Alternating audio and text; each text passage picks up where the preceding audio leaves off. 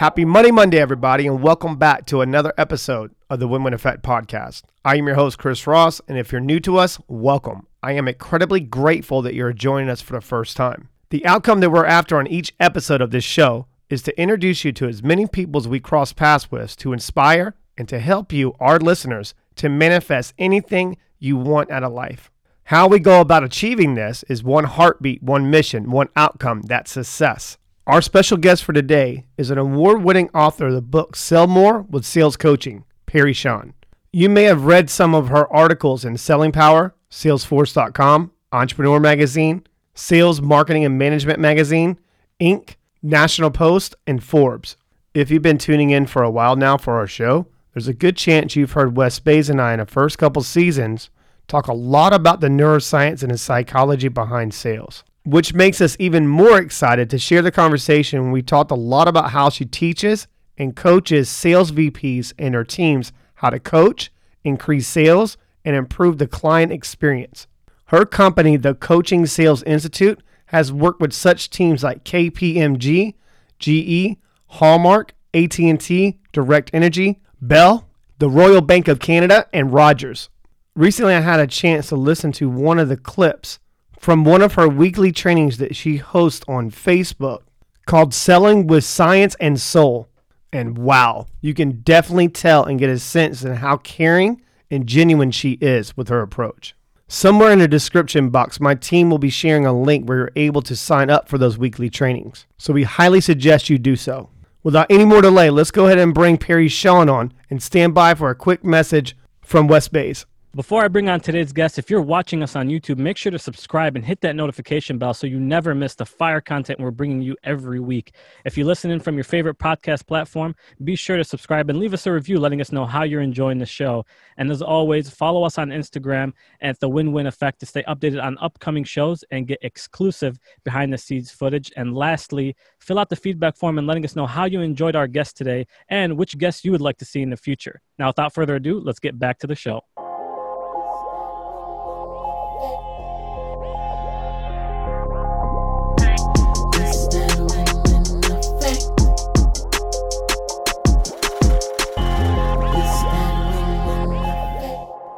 Like to welcome Peri Shawn to the show. Peri, welcome. Thank you. I'm really excited for the show. I know we just had a, like a brief little conversation before we hit record and, and learning how to hit record in this virtual world and digital world we're living in with the Stone Age brain. But there's a you know a lot of different reasons on why we wanted to really have you on the show. And I had to remind myself earlier, I was going through some notes and, and learning a little bit more in depth about you. So that way we're at least prepared. But we try to make this podcast episodes and people coming on our show as authentic as possible and not scripted because it makes more of an impact with our listeners and our audience. But thank you so much for making the time to come on our show. Thank you. It's great to be here. A couple different reasons why I really wanted to have you on. There's only a handful of people that I believe in this world actually understand the neuroscience and, and how to apply it with the sales side. And you know, Dr. Demartini, I went to one of his events years ago, and I really enjoyed his keynote and I really enjoyed his speech, and I really resonated with myself because I've studied so much on, especially in the last probably you know it's been close to what 15 years on the science behind sales and why it's so important and leading with yourself and, and trying to make sure that you're always going to put the student or client or customer in the best situation possible. It's always in their best interest. I mean, it goes with what we teach here, obviously, with the win-win effect. Is everyone's got to win. We're all going to eat, but are you the right fit for the program? For the most part, for most people that don't know, you know, much about you, and obviously what you've done so much in in your career, how would you best describe yourself to someone that maybe potentially doesn't know what you do for a living? Oh, that's um, great question. Um, I'm a weird combination between science and soul and performance. Okay. So I I love um, knowing why things work and getting down to the nitty gritty of that. Mm-hmm. I'm very interested in the human dynamic and the spiritual side of things at the same okay. time. But I also want it to be something that will help someone do better because I originally started off as a high school teacher coming from the education field, and that's something we share. I wasn't a teacher, but I was enrolling students into like trade schools in America. I know they have those in mm. Canada, right? So yes, yes. And they're coming for a very specific trade or trying to maybe eliminate the four year college and they're Mhm. coming from maybe surgical technology, medical assisting, or something that type of nature. But it takes a real skilled person to sit down with them and understanding, maybe just being empathetic, but Mhm. putting yourself in their shoes on how can I make an impact with them and are you qualified for this type of program? And if so, what are you really truly trying to accomplish overall? I mean, how much does that come into play with, you know, I guess with some of your questioning when you're very first meeting someone new? When I'm meeting someone new for in, in a sales dynamic, Yes. per se, in a sales dynamic, when I'm meeting them for the first time, I mean, first off, it's the genuine curiosity to know who they are and Okay. to know what's going on in their world. Because obviously, when I get a phone call or when we schedule a call in order to, to have that to talk, I'm they're calling for a reason. I want to find out Mm. what that reason is, but it's not just the reason it's what is it that's behind that because go. we buy an emotion justified by logic is what the Mhm. neuroscience tells us what's the emotion or what is the the components that that are driving that um, is part of my responsibility to find out when i have that conversation I'm really happy that you went there first because a lot of people try to say, I'll get their attention and I do this and I talk about my company or I talk about like, no, man, it's not about you. It's not about you at all. It's about them. There's something, there's might be a major driving force that, you know, inside their world that day, they could have went into their, I know, inside their job and maybe been passed over in a promotion and it really hurt their feelings and they thought that they might have deserved that. And they have two kids that they need to make sure they're going to put through school in a private school and tuition's coming up or it could be whatever the situation is in order for me to be able to give you a recommendation and point you in the right direction yes. i need to know what's going on and i love that you did that because i always try to I mean wes talks a lot about this i try to put myself in that emotion when you hit that button Mhm. requested information what was your house what does your house look like I try Yeah. to pretty much immerse myself in their world. Like, what are you wearing right now? Like, you know, I'm not trying to get weird, but like, what is it nine o'clock at night? I mean, what'd you have for dinner, or what was what's happening? You know, what kind of led you to this current situation you're in right now? Is it a desperate situation? I mean, how serious are you to move forward? Can then also building value within yourself and saying, listen, I know I can help you. yes. And that's a lot of people, they don't really try to communicate that well in the very first encounter. And I don't want to go like all the way into that in the very first beginning, but I guess that's probably perfect for our conversation. Is when you have that very first call, is it more about you just understanding the situation from hearing you say, and then leading them and pointing them in the right direction on how you best can serve them if it's within your scope of business, and then maybe saying, okay, here's here's what I can do.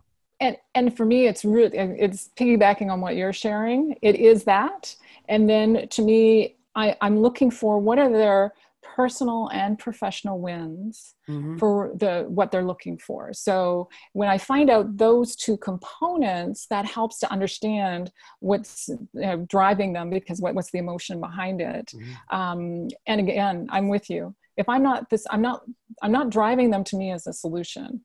I'm trying to find out what the issue is and what they actually need to get this shift in whatever it is that they're working on.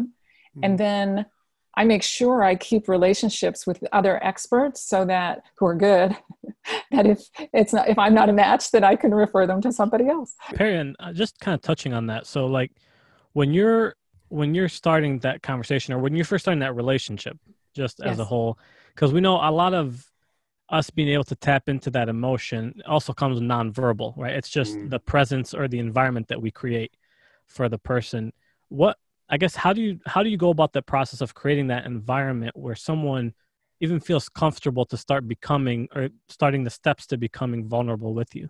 Ah, great question. And and actually, uh, it can also be done on the phone, which is really cool. So, um, uh, tested it in, in multiple dynamics, and I've been very interested in the topic of trust. For over 20 years, I've been researching it uh, within organizations, different industries, etc. Because I think it's the key of earning trust from an individual. Once we've earned that, then they will share more with us. And um, I, I, when they start to share, one of the things, it's just a little tiny thing that I do, but I will respond with saying, Thank you so much for sharing that, for being That's beautiful. transparent. You know, the more you share with me, the more helpful I'll be able to be uh, for you. And then that way they're going, Oh, okay, then let me let me share some more Share more. but going back to the trust piece which is but what is it that we do as individuals to earn that trust? Uh, and what I've discovered is that there are actually 50 behaviors that someone can engage in to earn trust. But every single time I do the research, no matter what the industry, no matter what the organization, whether it's nonprofit, corporate, educational, whatever back, whatever industry or um, or um, type of a organization, the 90 percentile every single time is listen to me. Mm-hmm. Mm-hmm. Listen to me. And that to me is the key factor of, of having them open up so that you're genuinely listening to what they have to say. I was speaking with someone last week and they were saying, I know I'm a bulldozer. I really, really, you know, you're saying some great things, but I really want to say something right now, but I'm going to listen.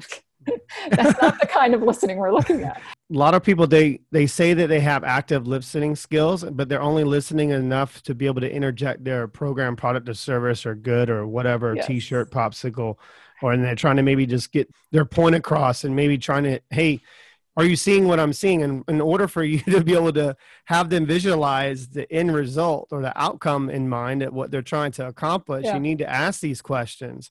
And people being heard is important. I mean in any relationship i don't care exactly. if it's yeah. a, spouse or it could be your niece. I mean they want to feel like they're getting their point across they're trying to explain it properly. And it's, sometimes it's not what they're saying to me it's what they're not saying is what i'm listening for. Yes. like what's holding you back I just asked you this question, and I appreciate you sharing that with me. It does give me a little bit more of an idea on your thought process. However, I do have some follow up questions if you have some time for me to ask these. So then kind of gives me a little bit more of an idea on how I can best serve you. Do you have time for that? And they'll say, Yes. Okay, wow, he's listening. yes, of course I'm listening. That's my job. Sales isn't talking, sales is all about listening and that's the biggest mistake organizations make when they hire people is that mm-hmm. the interview process for most roles is about the person speaking. And the same thing for sales. I interview them with a bunch of questions and get them talking, and they think because they're great speakers that they're going to be great listeners. Mm-hmm. Not the case. How do you respond to pressure?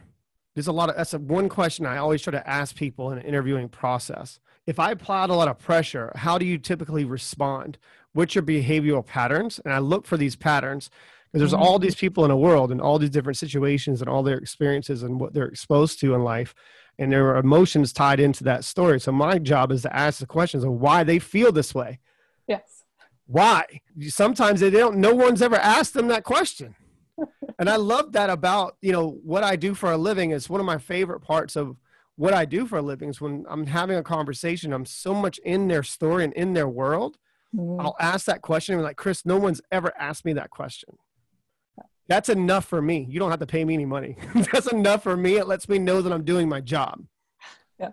And I'm, I'm assuming that that's very similar to your, you know, methodology and obviously what you teach and what you do. I mean, it comes even coming from a high school teacher, and that's where that you being empathetic and really wanting people to succeed. I think that's a beautiful thing and tying that in. I mean, have you spent time to kind of figure out what was some of your triggers that led you to doing what you're doing today?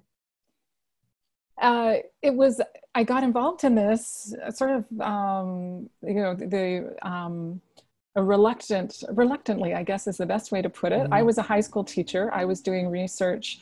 Um, I think this is something all, all teachers would be wise to do, but uh, they call it a special type of teacher, which is an action researcher. So what mm-hmm. I was doing was finding out what caused students to perform better in the classroom. So I'm a regular high school teacher, but I've just had this little lens of right, yeah. how can we get the students to do better?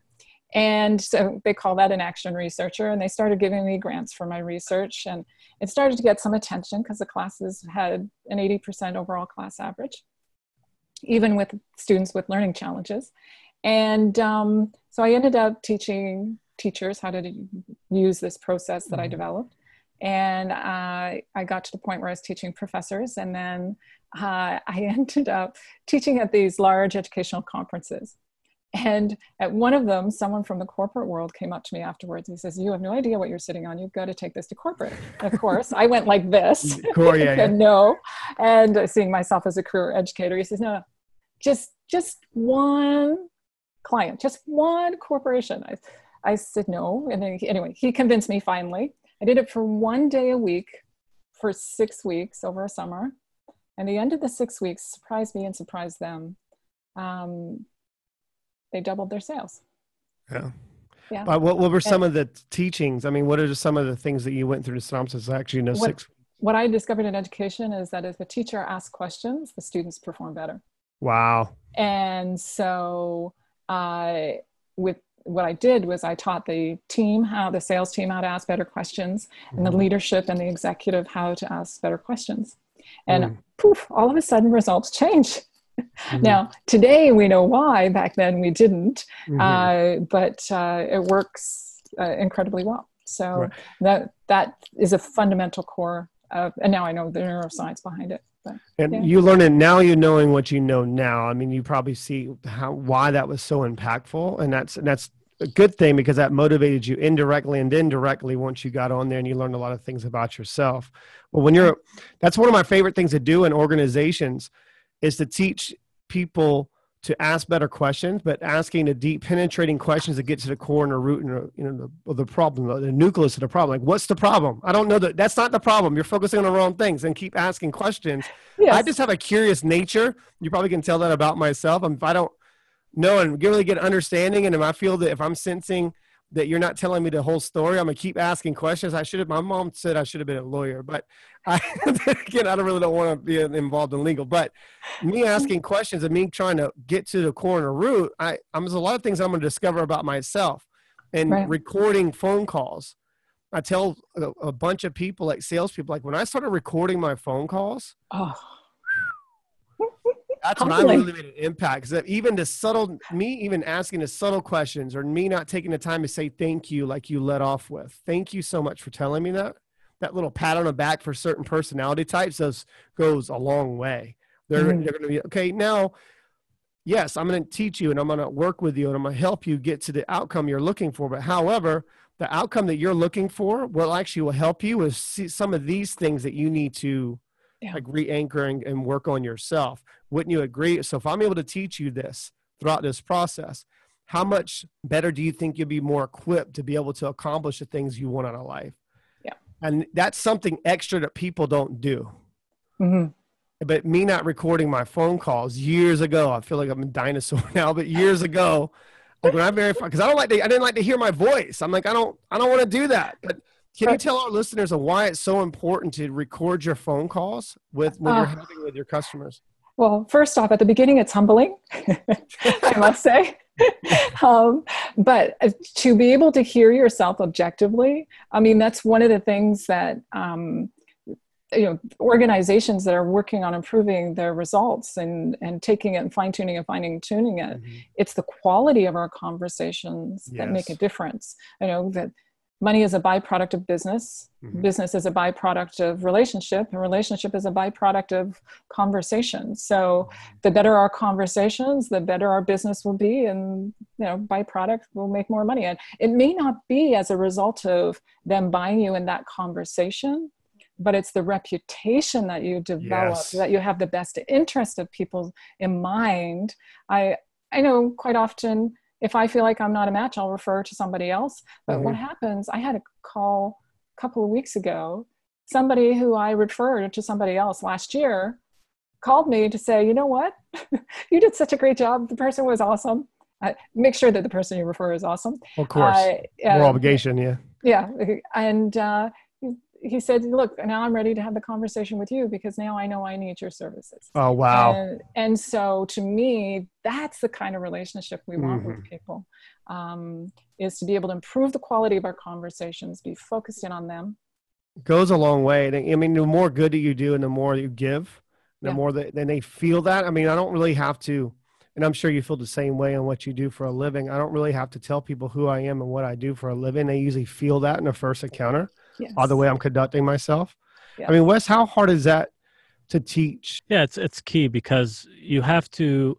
One one thing that Peri said that's critical is that you have to be objective, mm. right? And so it's it's that part where you have to be able to drop your ego, right, and be able to start being more authentic with yourself, so that people can actually have the authentic you, and that's going to help you in turn create better relationships as a byproduct because now it's people are are seeing the actual you and so and which is actually was a curious question i had for you Peri was because you mentioned that hey it's a humbling experience when you first start listening to recordings mm-hmm. and you have to be objective yes. right and and so for all the listeners out there who are curious about that how does how does one start to become objective instead of you know like i it, i was the same way when i first started i'm like i don't want to hear myself mm-hmm. because i'm going to judge myself right? So how do i start thinking objectively um, when i'm actually listening into myself?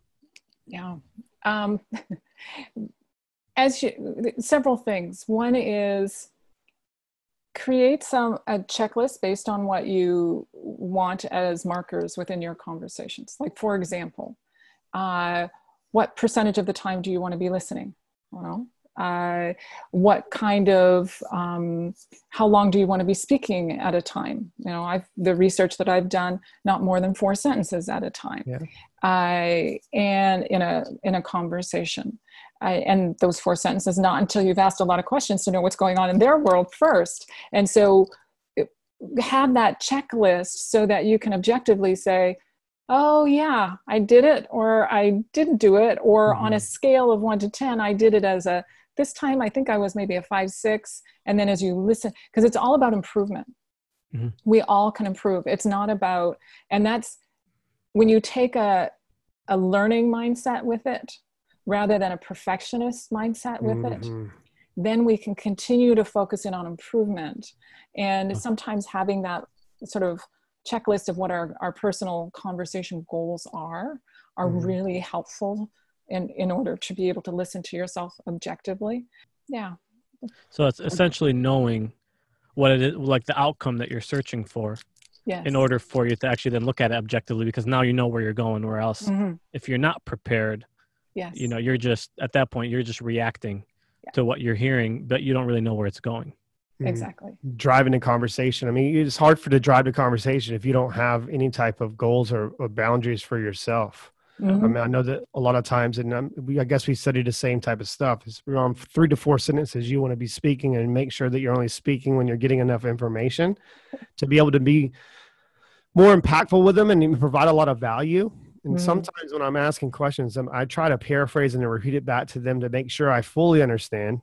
And mm-hmm. then I'm going to frame it, and I'm going to frame the next piece for them to understand. There's zero surprise, and I'm not going to hit them with a another question at the end of it there's nothing more frustrating when you think about it also, you know, just for our customer for a second. No one likes to repeat themselves. Yeah. And if you haven't listened to them or even asked them all the questions you need to ask before you start framing and moving on to the next piece, they're going to feel like you had, you haven't been listening to them and you're losing mm-hmm. so much. Yes. So much. A lot of people, uh, one of my favorite things to do is, to, and, and Wes knows this, and, is to listen back to phone calls and play it out for like an event or play it out for a whole team to hear.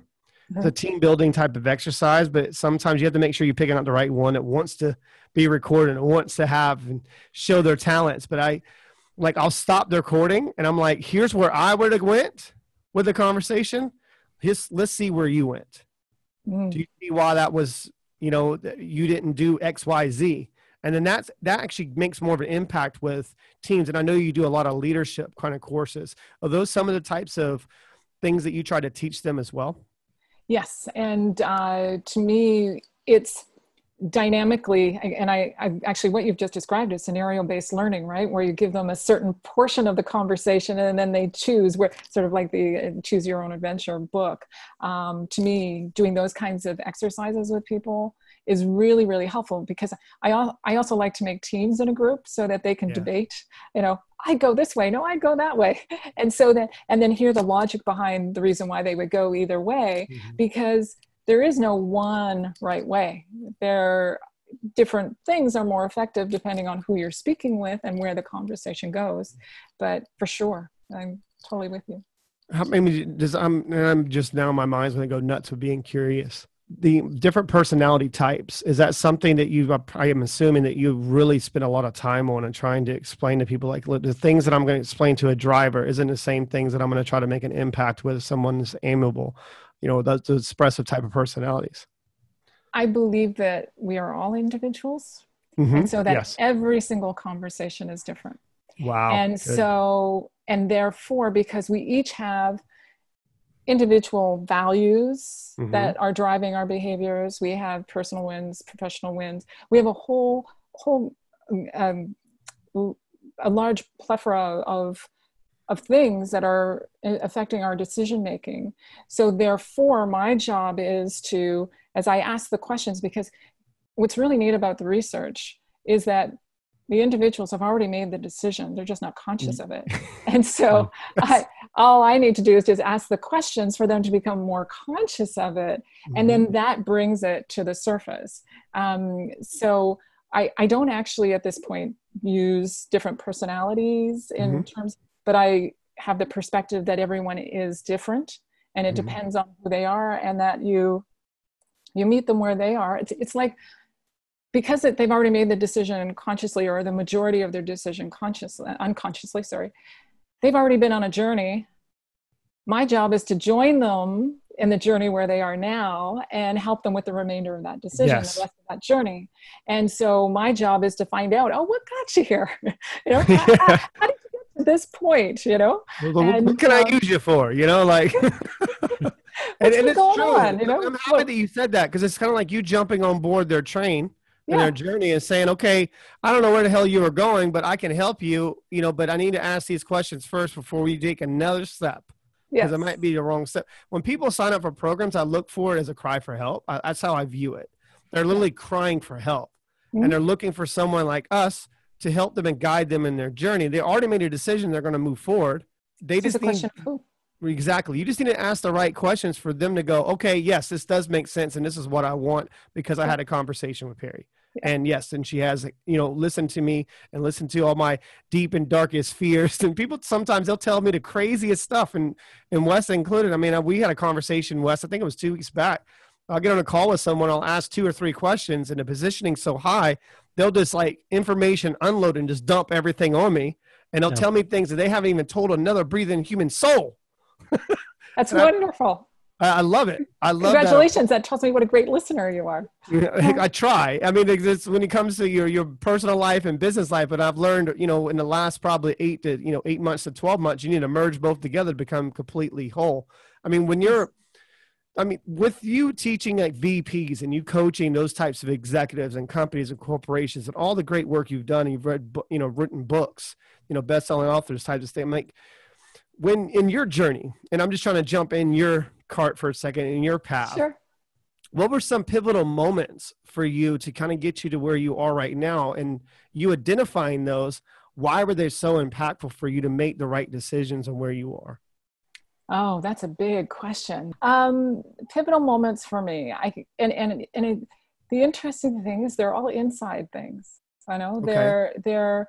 I remember the day when I went to coach my first senior executive in a large corporation, one of the largest Mhm. banks, and uh, as I'm pushing the button to go up to the executive level, okay, top of the building, I can feel my heart. you know, Okay. it's it's it's pounding a little bit more than normal. Mm-hmm. And I'm thinking, oh, great, you know, here here because I'm I'm a believer that our presence when we're working with people has that allows us to be more focused in on them. Mm-hmm. And so as I'm feeling this, I'm going, oh, great, I'm focused in on me. Yeah, so what's going you're on? something so yeah so you're Yeah. offline somehow yeah i'm not centered and i'm you know hearing myself say to myself who are you to be doing this mm, imposter syndrome and and i'm like oh great and i'm you know i'm seeing the numbers on the elevator go up. And then one of the things my father taught me was sometimes when we say things to ourselves we just need to shift the way in which we say it to ourselves. Oh wow. It's powerful. And so instead of saying, Who am I to be doing this? Instead, Who am I to be doing this? hmm And so I'm starting to count in my head, well, because of this, and because of that, and because of this, and because of that. And I, I realized that day, finally, I got, thank, thank goodness it was a tall building. Um, about to say, I was like, this been been on like a 98th floor. or you think as fast as I think, because my mind's just flying through. And so I get to the reception area and I need to sit, you know, sit down until the exec comes out because you're escorted everywhere on these floors. Mm-hmm. And um, as I'm, I'm, I'm sitting there, I, the realization for me was that I, I this concept of balance and how mm-hmm. important that is in life. And the, the recognition is where things are high in my values and my abilities and skills and talents are generally going to be things that are low in my clients' abilities, skills, and talents. Right. And so their void is where I have the value. And the realization for me in that moment, which was early in my career, which was great, um, was that I'm not going to be the answer for everyone, mm-hmm. but I'll be the perfect answer for those who have that void in the area of my strengths. Oh wow! You know, and and so, uh, and it doesn't matter who they are, whether they're. I mean, I speak for CEO groups. Uh, today, I was coaching a CEO uh, earlier, um, and it's just the awareness that we're just people. We just have just different here. abilities and skills, and right. just to recognize that we're having this conversation, we're coaching, or we're, there's a teaching dynamic because there's something that I know that will help you get where you want to go that isn't something that was one of your strengths originally. And that, that to me has been a big game changer for me and dynamic. And also finding out, okay, which industries have don't have my strengths and that's where right? my clients are. a are. lot of industries and a lot of people don't understand this stuff and i and yeah. me coming in contact with them now and thank you so much for sharing that i can actually like visualize you inside elevator going like man like wh- why am i not asking the right question? I'm asking my i'm asking the wrong question and you sharing that about your data. And i think that's a beautiful thing because sometimes it's just all about reframing that question. Yeah. like i don't have to do what i have to do for a living. I get to do what i do for a living. I'm grateful for that because a lot mm-hmm. of people haven't gotten in in this type of seat and having that type of journey. But then again goes back from my upbringing and all the things that i had to overcome and led me to here and me right. making the right decisions and choices, which obviously the neuroscience behind it and reprogramming your brain of yes. in my mind, like I have no reason not to be great because I've all the things that I've had to overcome within my life. But those things happen for me to make the right decisions. And that's a whole shift right there. So thank you so much for sharing that. And you know, a lot of times, and yes, your presence, your presence means everything with a potential buyer company, yes. corporation, I don't care who it is, just like another person, I'll sit in front of a $5 million earner and have a conversation with the same amount of confidence and the same amount of tonality and the same questioning and the way that I'm framing things. But I'll talk to someone that has zero dollars. I don't, it doesn't matter to me because why I do what I do isn't the reasons what I'm doing with you and why I'm asking the questions. I'm going to ask these questions because I'm trying to see how can I help you? Mm, That's what it's yes. all about. How can I mm-hmm. help you? People don't sign up for a company or sign up for a business to sign up for it because they want to make money. It's never about money. People want to inc- increase their quality of life in some type of form or fashion. Your job is to, d- identify what the heck that is. Yes. And sometimes they have no idea what it is. Exactly. driving them. I think that's beautiful. In- Wes, anything you want to add to that? That was really impactful for the listeners. Yeah, wow. absolutely. I mean, it's you know that that right there is absolutely key which where it kind of takes the question of you know how do how does someone start to reprogram mm. their mind to be able to start seeing things from a different lens? Oh that's a great question too. Um they, they, and i can wear different hats in terms of responding to that but i think uh, one is to first be aware. Uh, one is to be able to say oh where'd that thought come from you know and, and to acknowledge that that thought is there mm. uh, because sometimes we try to you know be bravado and ignore it uh, to me the first step in anything is the awareness first yeah. and then once you have the awareness then part of it is you know i was i was going down a slippery slope in that as i pushed that button you know and i could feel my heart racing um, but that's the other key too your body will often give you away first that there's yeah. something going on and so that's another thing for awareness the heartbeat that heartbeat yeah, the heartbeat or if you're sweating a little bit more than usual or mm-hmm. your hands feel a little clammy something's going on and so just sort of tap in to feel what that is and then to me i, I mean in that that um, situation it was i was going in the negative direction and then i started working on balancing my perceptions by going in the positive mm. direction and so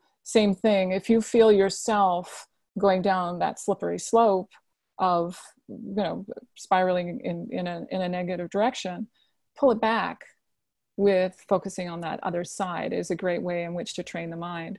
Uh, the mm-hmm. other is, I, I, don't know where you are at with uh, affirmations, but yes, I, I'm a I'm a big believer that depending on what, like for example, as a child, I had problems speaking. And mm-hmm. so as a result, if you put me in my younger years in it now i love it uh, because i mm-hmm. get to help people but um, if you put me in a situation where I had to speak publicly, I would have all those physical signs that we were just chatting about. When I made this shift from being a high school teacher, which I didn't get, I was teaching, that's different. I wouldn't get that reaction. Right. But the day in which I became a professional speaker, I would start to have that reaction. And I started to say, all right, what am I going to say to myself before I go out there to present?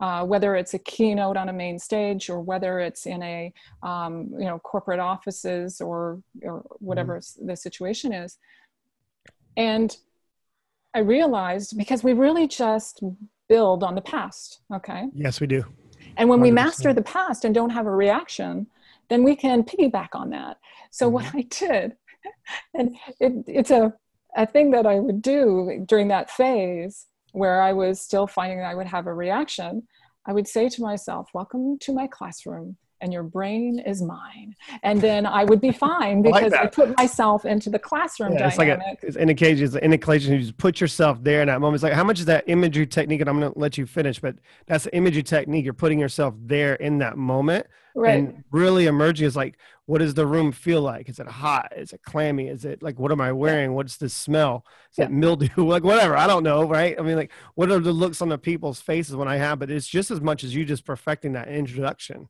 Yes. And nailing that. And then from there, that's this next step. But yeah, yeah. go finish, please. That's beautiful. Yeah. Because for me, the classroom was my comfort zone. Mm-hmm. And where I felt, you know, let me into a classroom, I, I'm, I'm, I'm a, you know, happy as a clam, right? Mm-hmm. And so to me, by engaging that part of me that was so familiar with that, as I walked in to do something that was uncomfortable allowed me to do that much better. So I think part because we do it to ourselves. That's the thing. Yeah, always, and, always inside your own head. It's in your own head. It's not. I don't know. On the out, I how often I've seen hundreds of presentations. Uh, help give feedback on hundreds of presentations as well, and they'll be so nervous and they'll have so many things going on. And every the feedback that the group may say to them is oh you look like such a natural. Yeah it's, like it's but you've been dying and you're like you're literally sitting there and you give a presentation like you black out. When i very first started speaking in front of a lot of people i felt like i would just like black out. Yeah. like when i was on stage and i had no idea what i just said. But then they're like wow you were so amazing i'm like i don't know how they didn't boo me you know, like off the stage. And I'm like, felt like a stick figure, but just you're in your own head. Yeah. Like completely. And I think that's great at what you do. I'm not really much as a, you know, an affirmation like right before the affirmations start way before then on like oh, yes, anybody I speak with. Like anybody I speak with, I'm going to leave them with a positive outlook and I'm going to leave them with a, a certain emotion because I'm always want to leave people with a positive emotion even if things don't work out between us during that time, they're going to know at least I had their best interests at heart. That's yes. what means the more the most to me because it comes it goes with my core values on mm-hmm. what I like firmly believe and, and a lot of things, especially understanding you know neuroscience and how the human brain works. You can use this to potentially ruin someone's life mm. because you know how the human brain works. You can it's a, certain way of manipulate it in a negative term. A lot of people use the word manipulate and they think it's a bad word because a lot of 98% of the world use it to hurt people or put people just get what they want. But manipulate is not a bad word. You just have to be able to use it in the right way and have the right intentions behind it. Can you?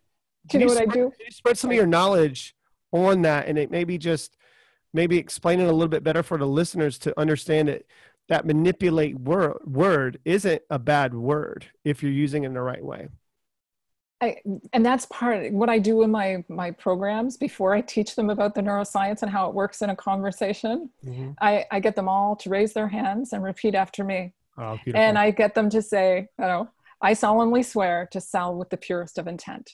Yeah. Because if we have our client's best interest in mind, and you know, piggybacking on what you've shared, and we manipulate them to get what they want, is that I, I mean, I typically don't use it. To me, it's helping them with the decision that they've already made is yes. where it's at mm-hmm. because mm-hmm. um, to to me they've already made the decision we're just helping them get to where they want to be and maybe mm-hmm. us maybe someone else we'll see uh, right. as we have the conversation i think uh, you know one thing that people struggle with is and i in the past way past i struggled with myself is that there's a under sometimes there's an underlying guilt behind influencing like a client to get to a certain outcome right? And there's and it usually comes back to someone's own limiting beliefs. Yes. Um, like with the people that you train i know that you have a facebook group as well you know where you're also training a lot of people.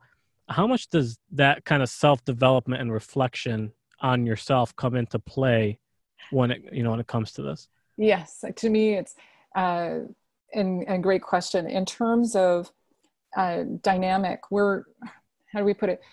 We have culturally and we also have i mean if someone goes to school and then decides to be a salesperson the parents usually aren't proud.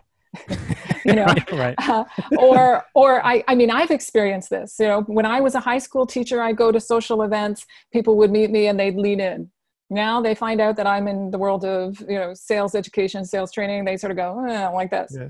so we have this negative perception that we internally all have. And I think part of it is the guilt comes from somewhere in our past we've done something that is an unfair exchange. Right. And so therefore then we are uncomfortable with it. I, I sort of define things as the difference between traditional selling and true selling. And true selling goes with the neuroscience traditional sales is those techniques that we've used in uh, the, in the mm-hmm. past. Do they work? Yes, but they call us buyer's remorse. Yes. Whereas the Tremendous you know, true sales, which is based on the way people actually buy, because traditionally selling has not been about the buying process. It's been about the process to you know someone to buy slam dunk a close, right? right. And so if we change that perspective uh, then we remove some of that aspect. But the guilt you're talking about, Wes, is is alive and well, and I think it's because of from what I've seen and the people that I've worked with, I it's about doing that they've done something in the past that wasn't in fair exchange mm-hmm. and they hold the guilt around that so they don't want to go into that direction. Once they examine I've, this is what i've discovered is that when they examine that situation and find out where there was actually fair exchange in the dynamic then that frees them up to engage in conversations in a way in which allows them to be present. Because if they are holding that guilt they have a real difficult time being present to someone in a sales conversation. Absolutely yeah. How how much does that methodology impact leaders? Because i know you do you work with a lot of leaders. How does that same like school of thought and that same belief system impact them? Big huge. Why? Because in a leadership dynamic you have you know team members are going to perform well team members who aren't going to do so well. There's going to be issues that come up at different times and as a result a leader will get emotionally engaged. I mean yes. covid has been a perfect opportunity for everybody to have all those emotional paths brought to the surface. Mm-hmm. and one of the things that the neuroscience teaches us is that you know we talk about money being compounded. Emotions are compounded too. So meaning that I'm in this moment right now. And in this moment, I'm get, getting emotionally engaged for some reason or other. Well, it's not only that moment that I'm reacting to, it's triggering the past event before that and the event before that and the event before that. It's yeah. never, you know, that compound that effect. Compound effect of emotion. So you're feeling it more intensely than it actually is in the moment. Mm-hmm. And so, as a leader, you recognizing that's what's happening to you so that you can respond more appropriately rather than react is mm-hmm. an ideal thing to look at and to do a your lot of people a lot of people, when especially in a leadership role, I would say in a leadership role, and I'm using the word leadership loosely here because a lot of people maybe potentially have been a top performer before and the company wants to reward the ones that do well and they want to hire within and promote their you know top performing reps and i see this a lot in sales yeah. so much more actually more in sales than i do in any other department because they don't know what to do with them you know, when they hit a certain level and how do we keep them motivated? How do we keep them energized? How can they share more? But it's not about how great you are at what you do. It's how great can you teach what you mm-hmm. do and why you do what you do and certain ways that you frame questioning. I meet so many people now, you know, me going, you know, going into, you know, um, you know, doing internationally sales and me coming back to the industry and trade schools and me coming and working with the corporations and the VPs and whatnot. That's the hardest spot for me is I don't want to because other consulting I'm consulting within their corporation. It's not my job to hire and fire and tell people they're not doing their job. I have to do that with the VP, and I'm sure that you do something very similar. But when I'm looking at the you know managers, I say managers until they get you know they, I guess you would say get my approval that you're actually a leader. You when you're reactive in any type of situation, it's not going to be good.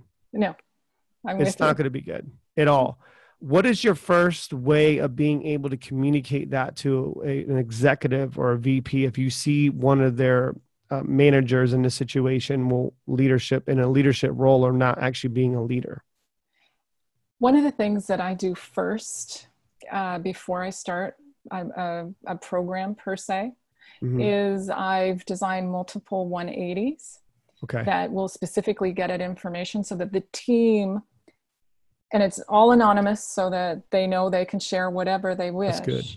And they're designed in a way not about their opinion of the leader, because I think that's a very different thing than mm-hmm. the behaviors of the leader. And right. so to look at what specific behaviors they are and aren't engaging in, so that then we have a sort of a guideline to help us with what goals to work on. You know, these are the things you're doing well. These are the things that you could be working on so that we're continually to stay focused in on that learning aspect. Are they going to be able to step into that and learn or not? It's an uh, important question. Are they able to right do it? You know what I mean? Like, that's a really important question. Uh, Why huge. is that important question as much as everything else that you're talking about right now? I think that's probably the most important question. Yes, because what got them to to be a top performer beforehand, before they became in, in a management role, is not what's going to make them that great leader. Yep. And so, if often what helps a, a top performer become, get where they are is that they're a good learner. If that's what they engage when they go into management, that's great. But if they go into management thinking that they're going to tell everybody what to do and to do it their way, mm-hmm. then we have a problem because then they're not working on the growth of the organization. Uh, instead, they're looking at you know here's here's the the formula. Well, that was the formula for you.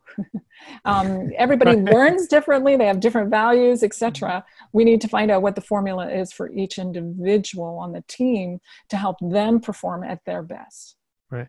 I, I love what you said there. And maybe I have a little head start when I went into kind of corporate America and on the leadership way because I, I'm prior military and me mm, learning awesome. from some of the major leaders, you know, like that's some huge leadership qualities. It isn't like, hey, we don't hit our number or hit our quota this in a month. Someone dies. you know, so I, and I'm not trying to get like crazy conversation, but seriously, I mean, you got to train the next one up and I and Wes knows this, and you know we come and experience it. I've run my sometimes not in the same like you know bootstrap or me being mean to someone. It's not that. It's just I know the qualities that I look for within a leader, and yeah. sometimes it's not the top performer. It's no. the person on the team that has the most influence. Yes. For them to be able to explain it in a certain way. I mean, a lot of uh, leaders, when they become a leader, they have an uncanny ability to be able to explain things to the staff that the whole world behind, and are shielding the whole world. Maybe it comes from corporate, maybe it comes from their their supervisors. I never want to have someone in the corporations come and yell at my staff. That's my job. I'll yes. handle it. If you want to communicate with them, you communicate through me, and I'll communicate it in a certain way. It's actually going to motivate, not demotivate my staff. Yes. People would see that and I'm very protective when it comes to like the people that were underneath me, I guess you would say, but I don't look at yeah. them as underneath me. As they're working with me in a common goal, like one heartbeat, one mission, one outcome. That's right. success, in my opinion. And I, I've always said that. That's more of an affirmation for myself because it keeps me aligned on who I am as a person and what I'm trying to overall accomplish. Right. Like we, we didn't hit a start, and a lot of I know that you you speak a lot about you know growing your business, you know, in a downturn and then the keys of the business mindset in a downturn. Well, that's where people consult and they ask us for our help is when things aren't going well. like, what's happening? I mean, they want me to be Mr. Fix It, but it takes time to yeah. maybe potentially have the right culture or have the right message and have that meet aligning those processes within a process to make things work because CEOs, as we all know, when they're in a downturn and they're losing money, they want it fast.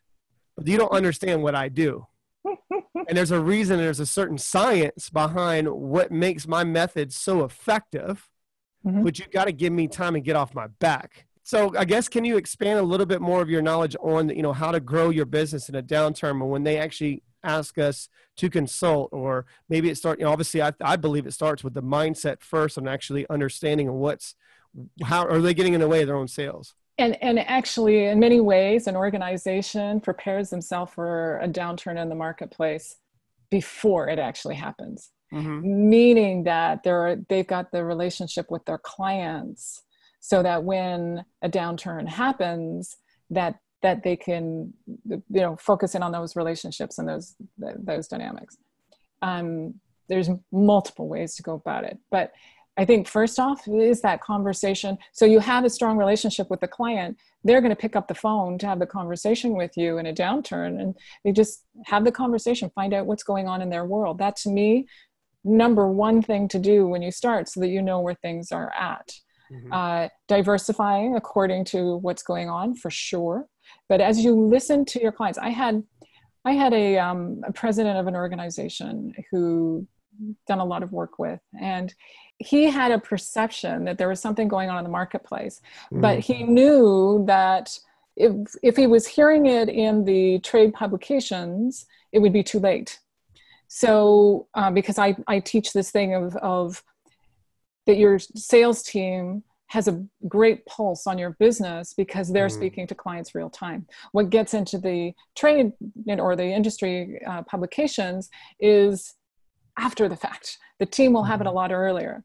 And so we were having the conversation. He said, I think this is happening in the marketplace. Uh, I want you to train my team on how to ask more effective questions. Hmm. And this was during a downturn in the marketplace, in their industry. And uh, I said, All right. And this was just before the last quarter. All right. And uh, of their fiscal year. And um, we, one week, we did the training for anybody who was client facing to be able to ask uh, the questions, particularly in this mm-hmm. arena, and then for the management to be able to filter that information up to the president. Okay, mm. so that the leadership can have a discussion on what to do with it. Well, within a week, so week training, week, uh, we found out what was going on, and then within another couple of weeks, they had something created they could respond quickly. I love this organization for that reason. And um, it's a corporation. And long story short, they put on a significant, I mean, majorly significant because they created a product that addressed the needs of what was going on in that moment.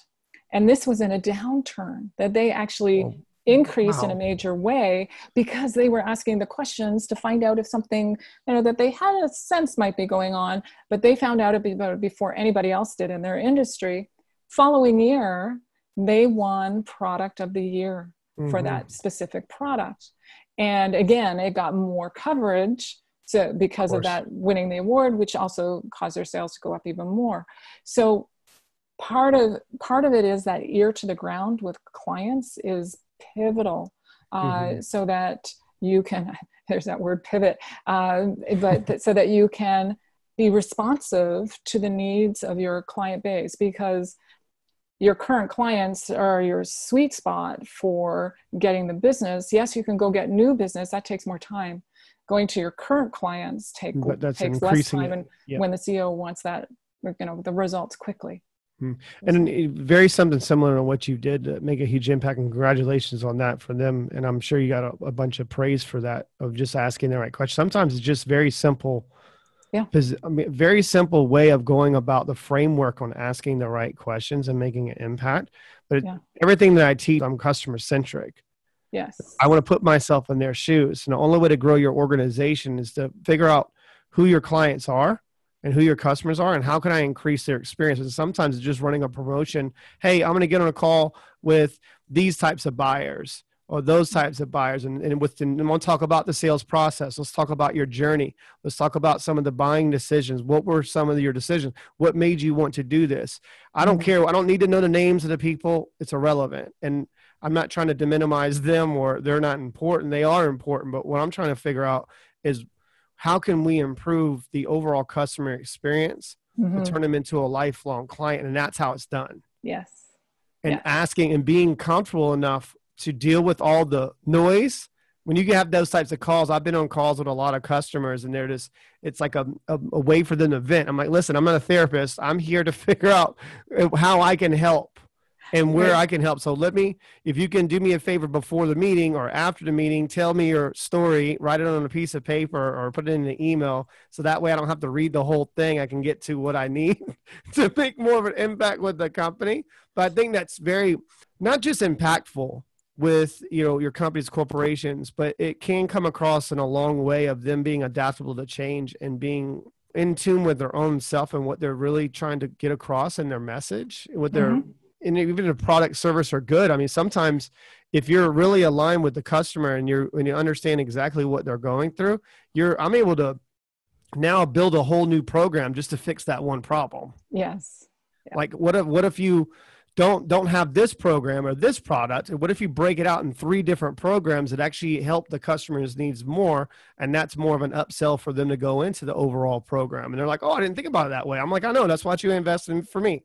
So just one slight but significant change can make a huge difference in the huge, especially over time. And Yeah. I know that you know with the books, and I, I know that pretty much I looked up and, and realized what time it was, and about how much you know your time you have on your hands. But you know, I want to keep going over. If you had to give advice to anybody starting out new in sales, and let's even not even talk about neuroscience just for a second, if you want to go Yeah. there.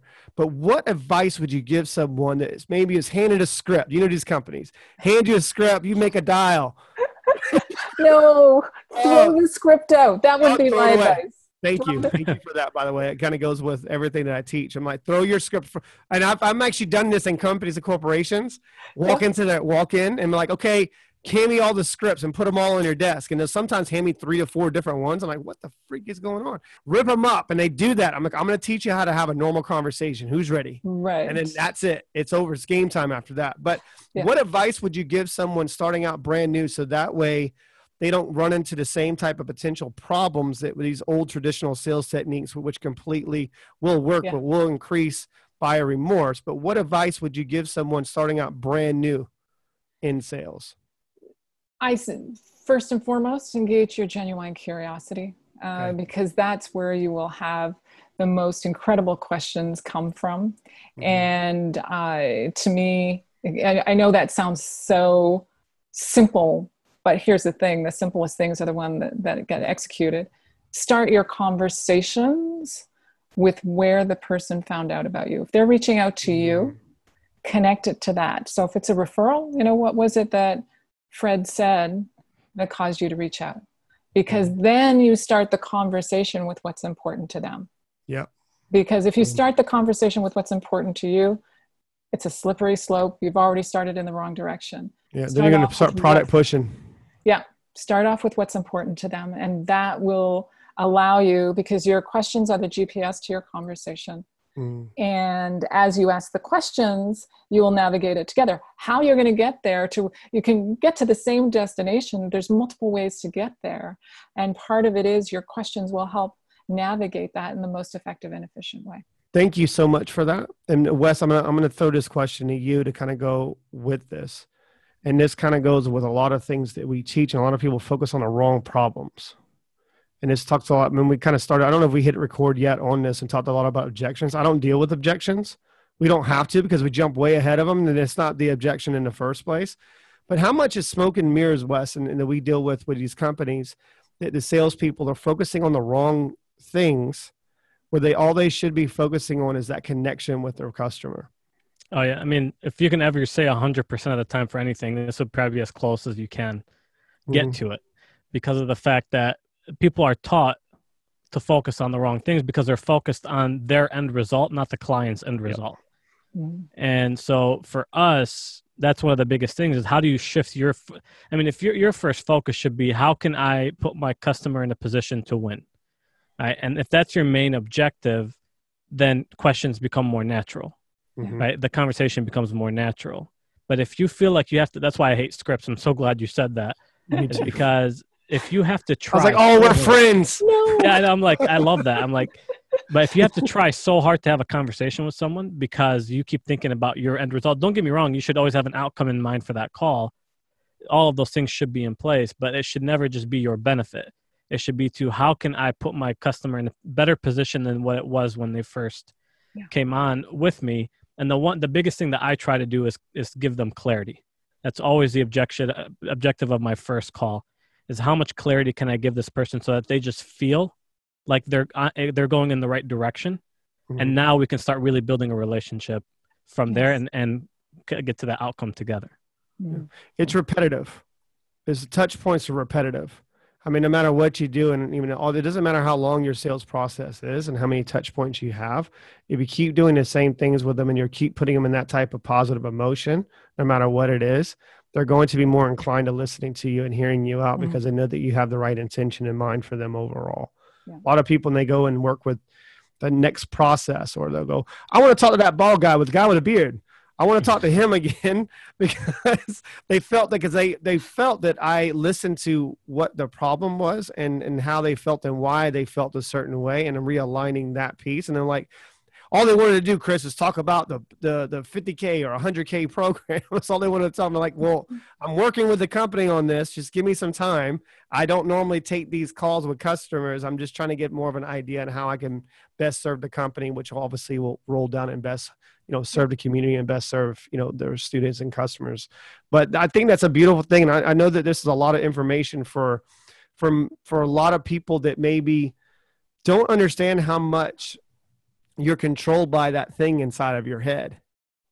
And then into that brain like well my dad used to make a joke and it's like if you shake your head fast enough it's to be like a spray can you know what i mean? Like but, but when you once you kind of understand what you're dealing with and especially with the working with people that are behavioral patterns or looking for maybe some of the things that they do and self-destruct there's just so many patterns right but i love that what you said if i can take away anything from this conversation that every single person on this planet is unique and special and different Yeah. i love that because i feel that and I and, and that kind of goes with everything that teacher was like, Chris, walk me through your pitch. I'm like, ah, like I don't pitch people. I don't have to. Like, what is wrong with you? You're focusing on the wrong thing. Sometimes I don't give it a time of day and not even respond. Think that's sometimes the best response for me because I don't I'll say some things about them. But I guess for the most part, I guess where can our you know audience find more about you? And I would love to have you come back on and we can talk maybe a little bit more about a very specific topic because I think you can bring a lot to the audience. And feel free to bring us on anything that you guys want to do and the Great, your Facebook you. groups. I would love to come and speak and just shine a light on some things. But for for the most part, I know you have your Facebook group and different things. Is that the easiest way for our listeners to come and find you? Yes, the easiest two ways I think are the easiest. One is through LinkedIn, obviously. Most people are very Mhm. familiar with that and comfortable. Uh, and the other is through uh, the Facebook group, which is called Selling with Science and Soul. And uh, so we, we bring in the human dynamic and the science together and help people with growing their businesses with that. Um, I'll make sure that our you know media staff puts the links in inside of description chats and, and whatnot. If you're listening to this, you'll see it somewhere close. I promise you. Um, I highly suggest you come in and you know definitely reach out to Peri. She's got a lot of knowledge. I know that we just kind of scratched the surface, but I feel that you know we we've asked a lot of good questions for people to kind of have an understanding on what we're talking about and why it's important. And if you're new to this, good for you. You don't have bad habits. But if you have been in the industry for 20 years and maybe you're crapped on some of the things that we said today, well, there's a good chance you're always going to be working for someone that that actually understands the emotional intelligence piece when it comes to pertaining to sales. That's for sure. job security. I mean, Wes, anything you would like to add and sprinkle um, some of your knowledge on explaining why this episode is so impactful for listeners? Yeah, absolutely. And first, Peri, thank you so much for being on. I mean, it's it's been a, a great thank pleasure you. having you here, and we're definitely blessed to have you. And so, I really think the biggest thing is um, one, go and follow Peri. I mean, there's so much to learn, and it's really when you start when you start diving into this subject, it brings up a whole new way of looking at things, mm-hmm. a whole new way of life. It's not about sales. It's not just about sales. It's not just about leadership. It, it's a way of life and who you are, exactly. and and all of this trickles down to every part of your life and so it doesn't matter who you are. I think we're all leaders in our own right, uh, or should be at least in one way or another.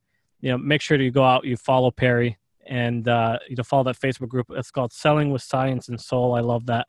Uh, I think it's beautiful. It talks a lot about the essence of of who you need to be um, in order to be the most effective with your clients. So again, thank you so much for being here.